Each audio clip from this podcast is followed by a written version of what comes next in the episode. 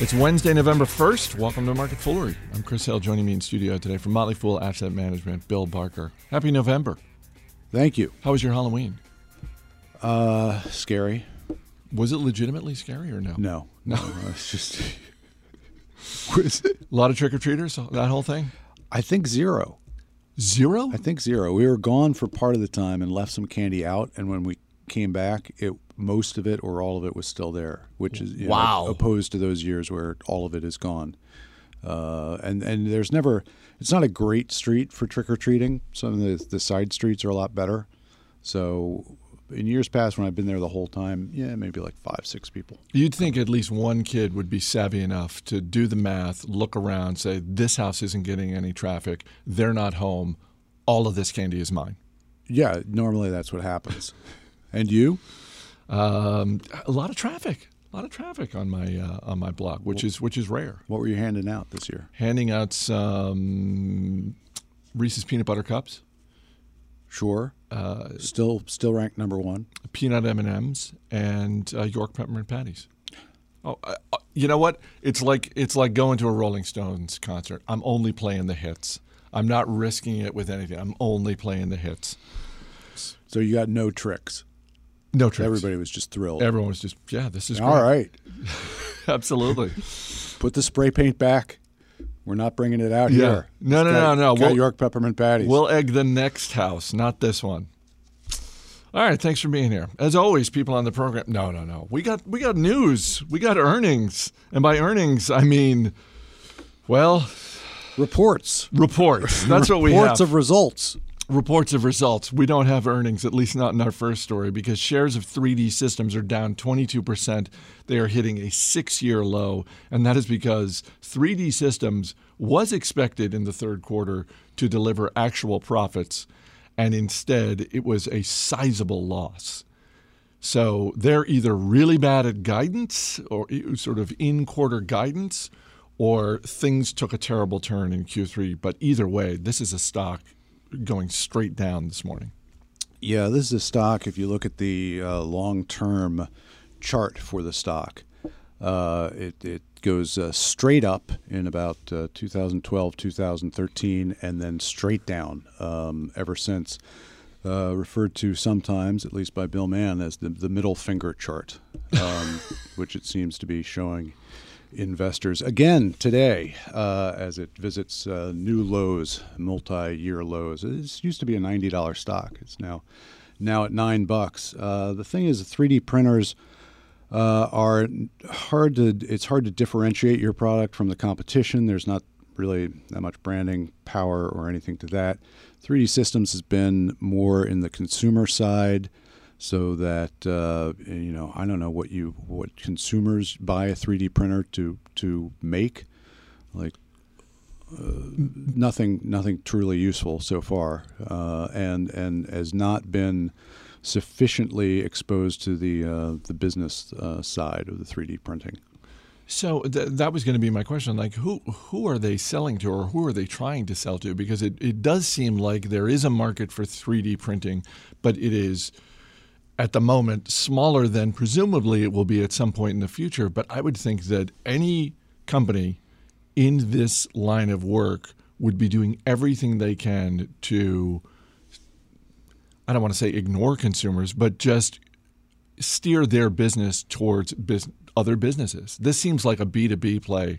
And if it's not, then uh, they really need to rethink their strategy. They got on the wrong side of that strategy a while ago, and they have been rethinking it. And they have a relatively new CEO, um, and he is talking about new strategic directions for the company, and those have not yet uh, come to fruition. So the, some of the guidance was about, hey, we're continuing to pursue, and we've got some new exciting products that are going to be coming out um, you know, in the near future. But I think that the market is getting tired of uh, waiting for the company to produce some, some real earnings, uh, and I, I can't say that I blame them because there's there, uh, there isn't anything that exciting about any one of these companies, and uh, they have patents that are expiring, and uh, their early round patents uh, and that's going to, you know, just inspire new entrants uh, to show up and compete and uh, underprice them. So, for anyone who may have been looking at 3D systems or any of these stocks and thinking, well, one potential reason to buy a stock like this is some conglomerate, whether it's 3M or GE or some large industrial, could swoop in at the last minute and buy them on the cheap, and at least there'd be it, you know, it, it could be a cigar butt kind of stock. It sounds like, based on what you said, that's not even the case because if their patents are expiring, I mean, we saw in the last five years, years we saw a bunch of tech companies get bought up simply for their patents. If these patents are expiring, I'm not sure why anyone would want to, any large business would want to come in and buy a 3D systems and bring them in house.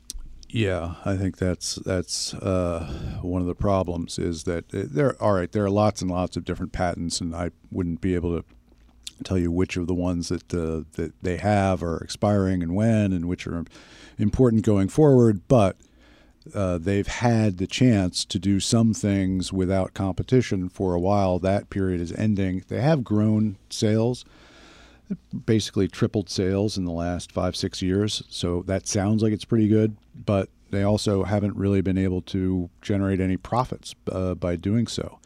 Uh, so, how much do you care about rapidly growing sales if they don't translate? In fact, they were they were more profitable 2009, 2010, uh, back when they were only doing 100, you know, 150 million a, a year in sales. They're up to 600 million now, but they're losing money. That's competition. The only thing shareholders of 3D Systems have going for them today is that they are not shareholders of Envision Healthcare, which is a stock down 30% this morning after their third quarter profits fell apparently off a cliff. And uh, this is a company you know a whole lot better than I do. What is going on here?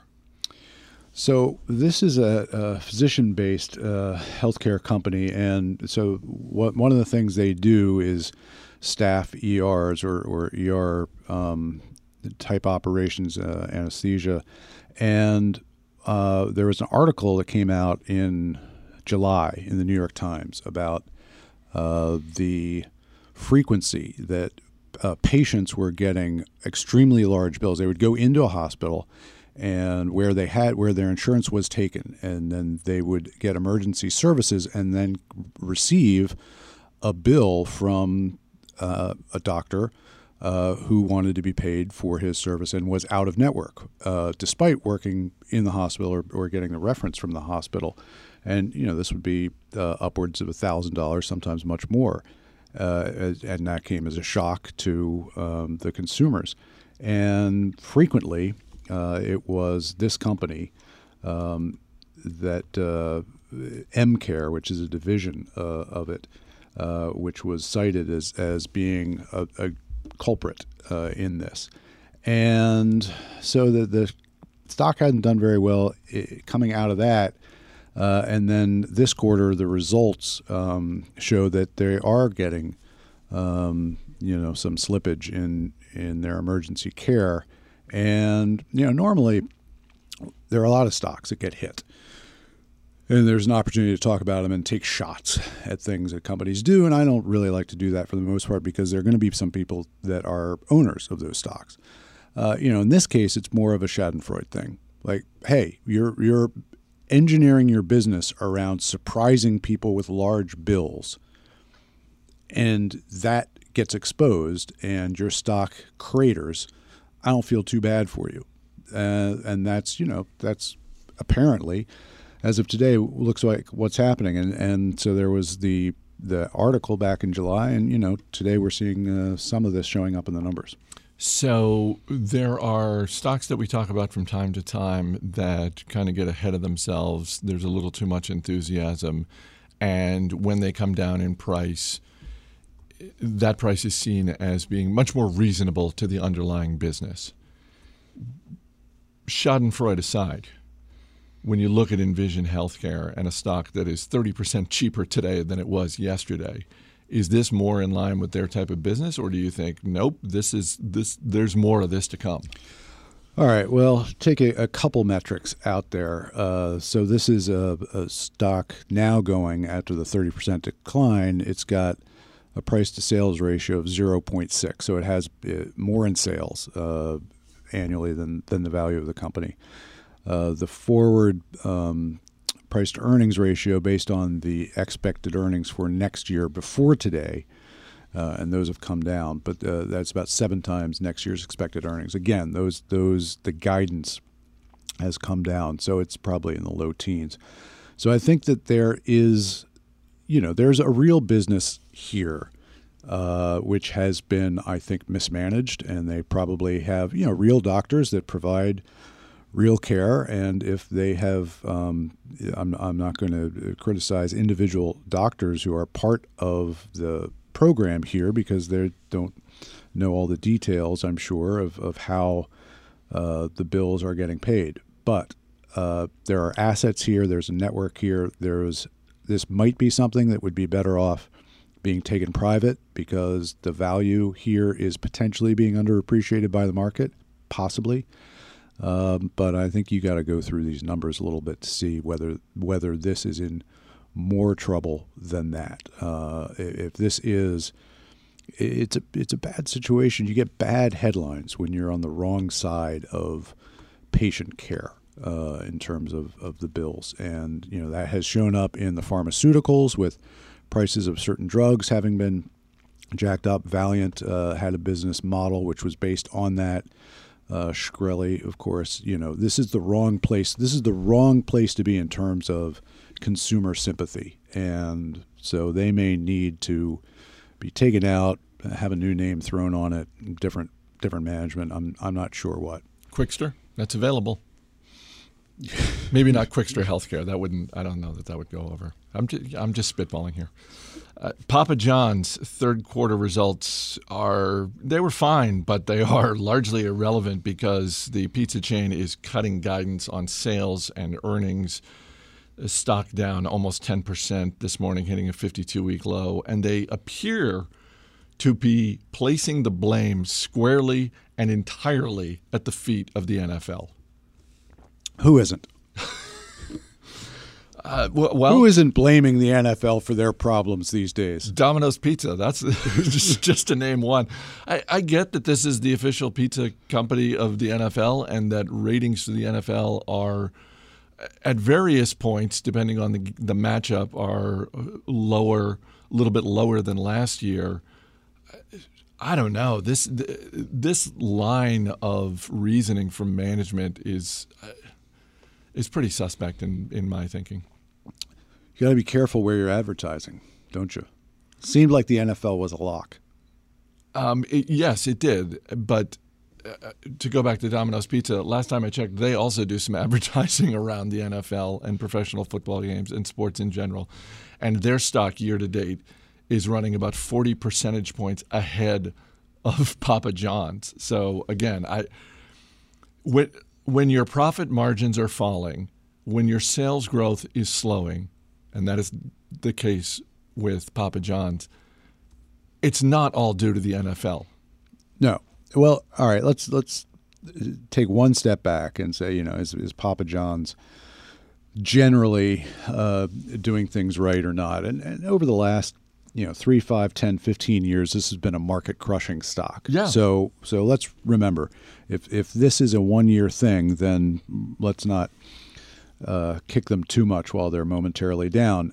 That said uh, they're down today in part because of this nfl thing but that's uh, you know, you can just move your advertising dollars somewhere else uh, if if that is the entirety of the the issue. They're bringing down their guidance uh, fairly substantially for next year over what people had been expecting going into today, and so that's one of those things where when you start replacing comps uh, of 5% with comps of 1%, which is, I think, what they did basically for the, the quarter, uh, you start getting very very different numbers as you as you multiply things out uh, over the you know a five ten year period, uh, and uh, that's that's the biggest problem I think.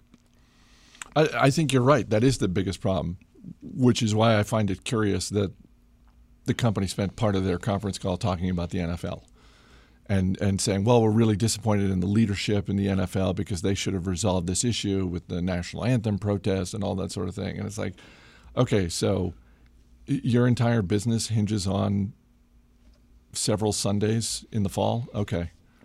I think uh, for the quarter, okay, so for this quarter, uh, it it does, you know, and the guidance they're giving for the quarter that we're now in, if that was a huge part of their of their ad spend, right? That they they bet on the wrong horse and probably had felt very good traditionally about betting on the NFL and paying up for that. And um, you know, you can compare that.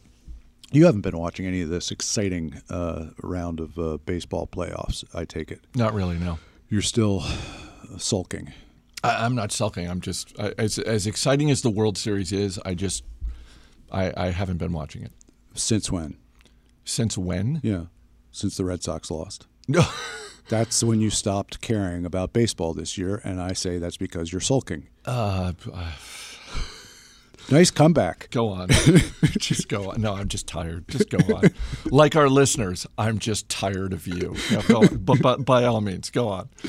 And so, baseball, um, these these playoffs have been brought to you in large part by Camping World, which is just on fire and and timed seems to have timed their ad buy very well because of course the RV market is on fire and, and if you go to the uh, you know if you go to Elkhart, Indiana, home home of the Ground RV Zero. Hall of Fame.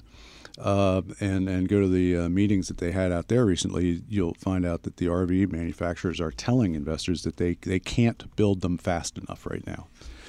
And so Camping World is the main sponsor, was the main sponsor for the league championship series and the AL championship series, uh, and uh, also is prominently uh, featured on the World Series.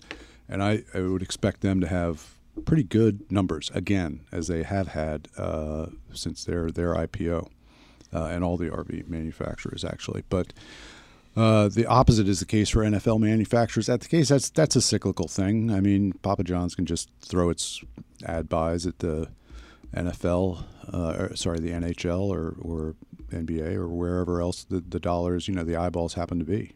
We got the Winter Olympics coming up. Sure. Plenty of opportunity there. I'm sure the, the people at Comcast NBC would love to sell Papa John's some ad space. Pizza goes very well with the Olympics.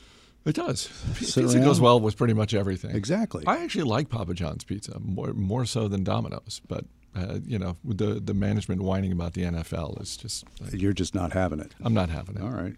Uh, what what's your go-to pizza, by the way? When, uh, it, when by the uh, with this caveat that it's just you, it's like no, I, I, you're you're alone in the house. You know, I'm ordering a pizza or I'm picking up. Well, you know, what's uh, shown up recently in the area is New Haven style pizza. what in God's name is New New Haven, Connecticut? Yeah. What is New Haven style pizza? First of all, you are aware that that's where pizza was invented.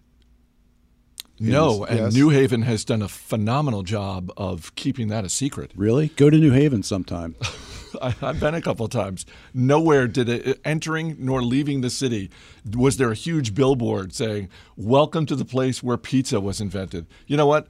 And I'm and I'm happy to say our man Dan Boyd is um, healthy enough to be back behind the glass.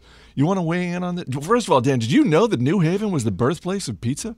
I actually did. Wow. Okay. I, as much as I hate to do it, I got to back up Barker here. Okay. I've been to New Haven, and uh, the pizza places in New Haven are really something else. So, what I'm familiar with Chicago style pizza, deep dish pizza. I know that there are some people from New York who hate the phrase New York style pizza because they feel like, hey, this is just pizza and there's no such thing as New York style pizza. But regardless, what what constitutes New Haven style pizza? Well, funny you ask. Uh, now I've opened up the Wikipedia page, which I think explains it pretty pretty well. That New Haven style pizza is distinct in its thin crust, characteristic charring. They, they, put like breadcrumbs underneath the pizza so that they burn. I like the charring. so the the the, um, it's the breadcrumbs rather than the dough that, that gets charred. Uh, and uh, limited use of melting cheeses and chewing chewy texture. It's it's closely related to New York style pizza. Okay. But but crispier. than than New York style pizza. Okay, so back to my original question. Apparently, as you allege, in the D.C. area now there are New Haven style pizza places. Yes.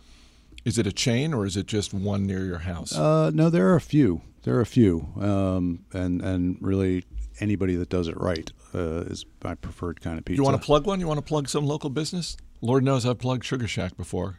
Uh, if I were going to plug a local business, I'd, I'd be very local and I'd plug Bugsy's, Oh, which here- is not New Haven style pizza, but does deliver pizza to our pizza day here at the office, and that's good pizza. shout out to Bugsy's. Uh, what are you going with for toppings? Uh, sausage, Nice. If it's ju- again, it's just you. It's not the kids are nowhere to keep be it found. yeah, keep it simple. Dan, what about you? This is going to anger a lot of listeners, Oh. but my ideal pizza has both pineapple and jalapenos on it. Anything else or just those two? Maybe some pepperoni. I think I want a slice of that. So, so I think we might have to. I think we need to wrap up the episode and get ourselves some lunch. Bill Barker from Motley Fool Asset Management. Thanks for being here. Thank you. As always, people on the program may have interest in the stocks they talk about, and the Motley Fool may have formal recommendations for or against. So don't buy or sell stocks based solely on what you hear. That's going to do it for this edition of Market Foolery. The show is mixed by Dan Boyd. I'm Chris Hill. Thanks for listening. We'll see you tomorrow.